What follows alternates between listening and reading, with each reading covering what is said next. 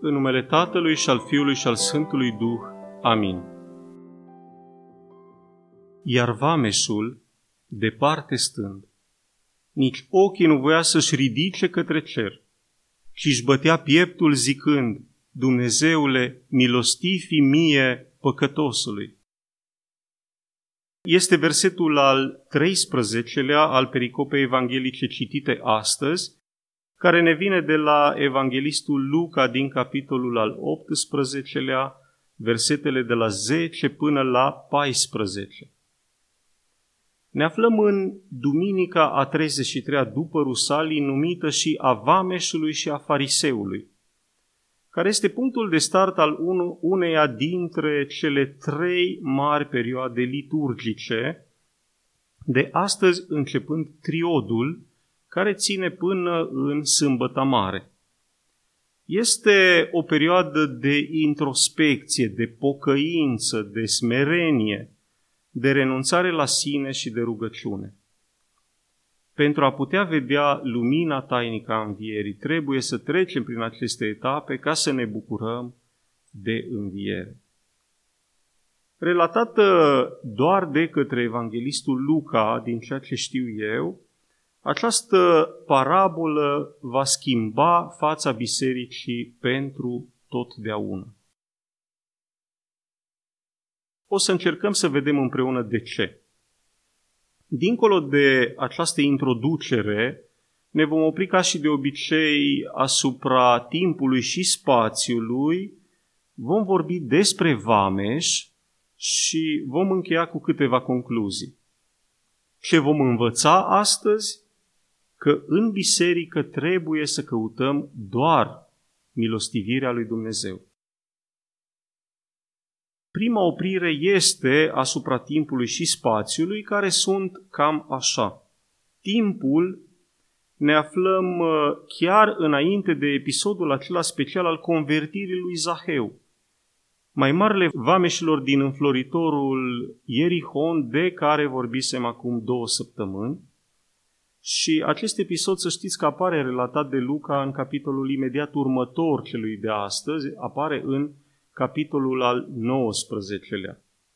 Din punct de vedere al spațiului, suntem, uh, după cum este cumva ușor de înțeles în apropierea Ierihonului, și ca și o primă observație a zilei este destul de, de limpede, de ușor de înțeles, faptul că Domnul îi pregătea pe oameni prin cuvintele acestei parabole pentru convertirea acestui mare păcătos, cum era perceput în comunitatea sa Zaheu.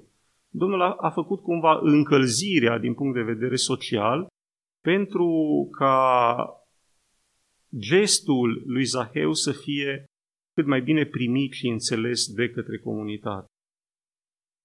Oprirea principală este astăzi asupra Vameșului, deși avem două personaje, îl avem pe fariseu și îl avem pe acest vameș despre care Pericopa ne spune că au urcat la templu să se roage. Și aici apare a doua observație care ne vine de la Sfântul Grigorie Palama, care subliniază acest termen. Pericopa spune au urcat, nu au mers la templu. Adică ambii s-au îndreptat spre templu pentru rugăciune. Nu, nu s-au dus pentru altceva, pentru povești, pentru socializare, pentru diverse schimburi care mai aveau loc în jurul templului, și s-au dus pentru rugăciune și asta le arată mișcarea lor ascensională. Ei urcă către templu și de acolo trebuie să urce mai sus către împărăția lui Dumnezeu. Dar fiecare a abordat foarte diferit rugăciunea pe care a adus-o acolo și rugăciunea care trebuia să-l înalțe mai departe către împărăție. Iar astăzi, cum spunea și adineori, vom analiza doar gesturile și gândurile vameșului. Primul aspect asupra căruia trebuie să ne oprim este dată de poziția vameșului în templu. Vedeți, Pericopa ne spune că stătea departe. Cumva pentru a fi mai ușor de înțeles, stătea ca un elev care se știe nepregătit pentru extemporalul la chimie, să zicem, și stă undeva în spatele clasei, poate o colegă mai milostivă l-a, l-a miluit și pe el. Simțea și conștientiza că nu are ce să caute în față. Era foarte lucid acest vameș. În continuarea ideii de poziție, uitați-vă la poziția corpului. Zice Pericopa că nici ochii nu și ridica. Deci implicit și trupul îi era aplecat și zdrobit. Și ne mai spune Pericopa că își bătea pieptul, deci ca o, o, o recunoaștere a vinovăției și a greșelniciei sale. Iar gândurile, ne spune Sfântul Grigorie Palama că era, doar, era atent doar la el însuși, acest vameș, la propriul sine și la Dumnezeu. Și repeta obsesiv, dacă vreți, ceea ce Sfântul Grigorie Palama numește rugăciunea și de un singur gând. Dumnezeule milostivi mie păcătosului. Acest tablou este tâlcuit foarte interesant de către Grigorie, marele arhipăstor al Tesalonicului, după cum urmează.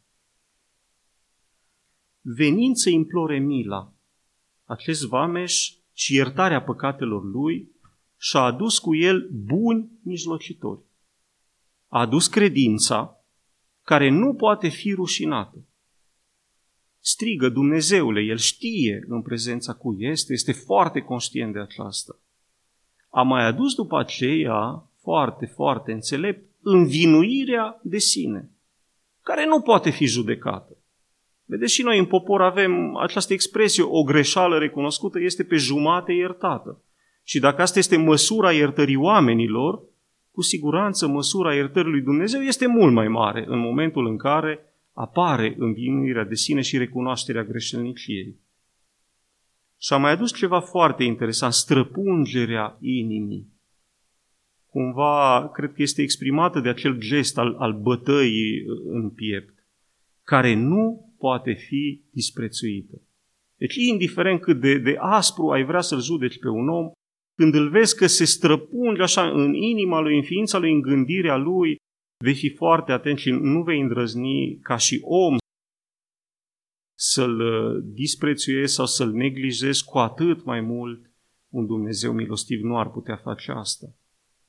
Și ultimul și cel mai important dintre mijlocitorii pe care el i-a adus este smerenia, despre care ne zice Grigorie că înalță mergând pe această direcție a înălțării pe care ați auzit-o și în pericopă subliniată la, la finalul ei și a smereniei, Grigorie Palama ne spune așa că smerenia este o virtute a îngerilor, a îngerilor buni și biruie toată răutatea omenească ce vine asupra celui căzut. Deci, indiferent cât de căzuți am fi noi, cât de decăzuți am fi, în momentul în care ne smerim înaintea lui Dumnezeu, El va revărsa întreaga sa grijă părintească față de noi, încercând să ne ajute și să ne ridice. Mai spune Sfântul Grigorie că smerenia este asemenea unui nor care nu slobozește picături de ploaie, ci lacrimi răcoritoare și curățitoare de suflet și o mai numește car, car al înălțării către Domnul. Este asemănător tot norilor acest car, dar să știți că ne zice Sfântul că este asemănător norilor acelora care ne vor ridica în văzduh ca să fim cu Domnul, după cum ne spune Apostolul în scrisoarea întâi către Tesaloniceni, capitolul 4, versetul al 17-lea. Și ca și o ultimă observație, ce ne învață acest vame și ce învățăm de la mijlocitorii pe care și-a adus el astăzi la templu, că trebuie să venim deschiși și trebuie să venim așa cum suntem, să arătăm Domnului toate rănile noastre, fără fumuri, fără fițe, dacă am folosit o expresie a, zilei de, a zilelor de astăzi, și foarte, foarte important, cu dorință de schimbare. El ne va salva din orice necaz, din orice cădere am putea fi la un moment dat. Vedeți, pe, pe acest vameș îl acuzau mii de rele. Vă spusesem și altă dată că erau profund disprețuiți vameșii în, în, în popor. Mii de rele îl acuzau și mii de rele cumva gravitau în jurul statutului lui social. Dar l-au salvat cinci cuvinte. Dumnezeule, milostivi mie păcătosului. Atât de bun este stăpânul. Și Ioan Gură de Aur cumva subliniază și el această idee. Biserica este spital și nu sală de judecată. Câteva concluzii. Prima ar fi așa, rugăciunea vameșului este cunoscută astăzi ca și rugăciunea inimii sau rugăciunea lui Isus sau rugăciunea de toată vremea. Și aparține gândirii și trăirii isihaste, iar Grigorie Palama, marele arhiepiscop sfânt al Tesalonicului, este cel mai de seamă exponent și totodată teolog al ei. Ca și o, o, o scurtă imagine, dacă vreți să, să vizualizăm, părinții stau departe, stau departe în chiliile lor, aplecați în scăunelele lor, cu, cu trupul și cu, cu inima zdrobită, și o zic neîncetat rugăciunea cea de un singur gând, Doamne Iisuse Hristoase, Fiul lui Dumnezeu, miluiește-mă pe mine păcătosul. A doua concluzie ne vine de la unul dintre cei mai mari practicanți ai acestei rugăciuni din viacul care a trecut, ne vine de la Geronda Emiliano Simonopetritul, care spune așa și citez de această dată. Aceste glasuri ale inimilor care se roagă în biserică și care nu sunt auzite de urechile noastre, sunt cele mai puternice vibrații care ajung până la cer. Iar Sfântul Vasile cel Mare, părintele nostru, ne îndeamnă ca atunci când venim la biserică să nu cerem altceva decât milostivirea lui Dumnezeu. Ca și acest vameș, pentru că aceasta cu siguranță le cuprinde pe toate cele ce ne sunt necesare nouă. Amin.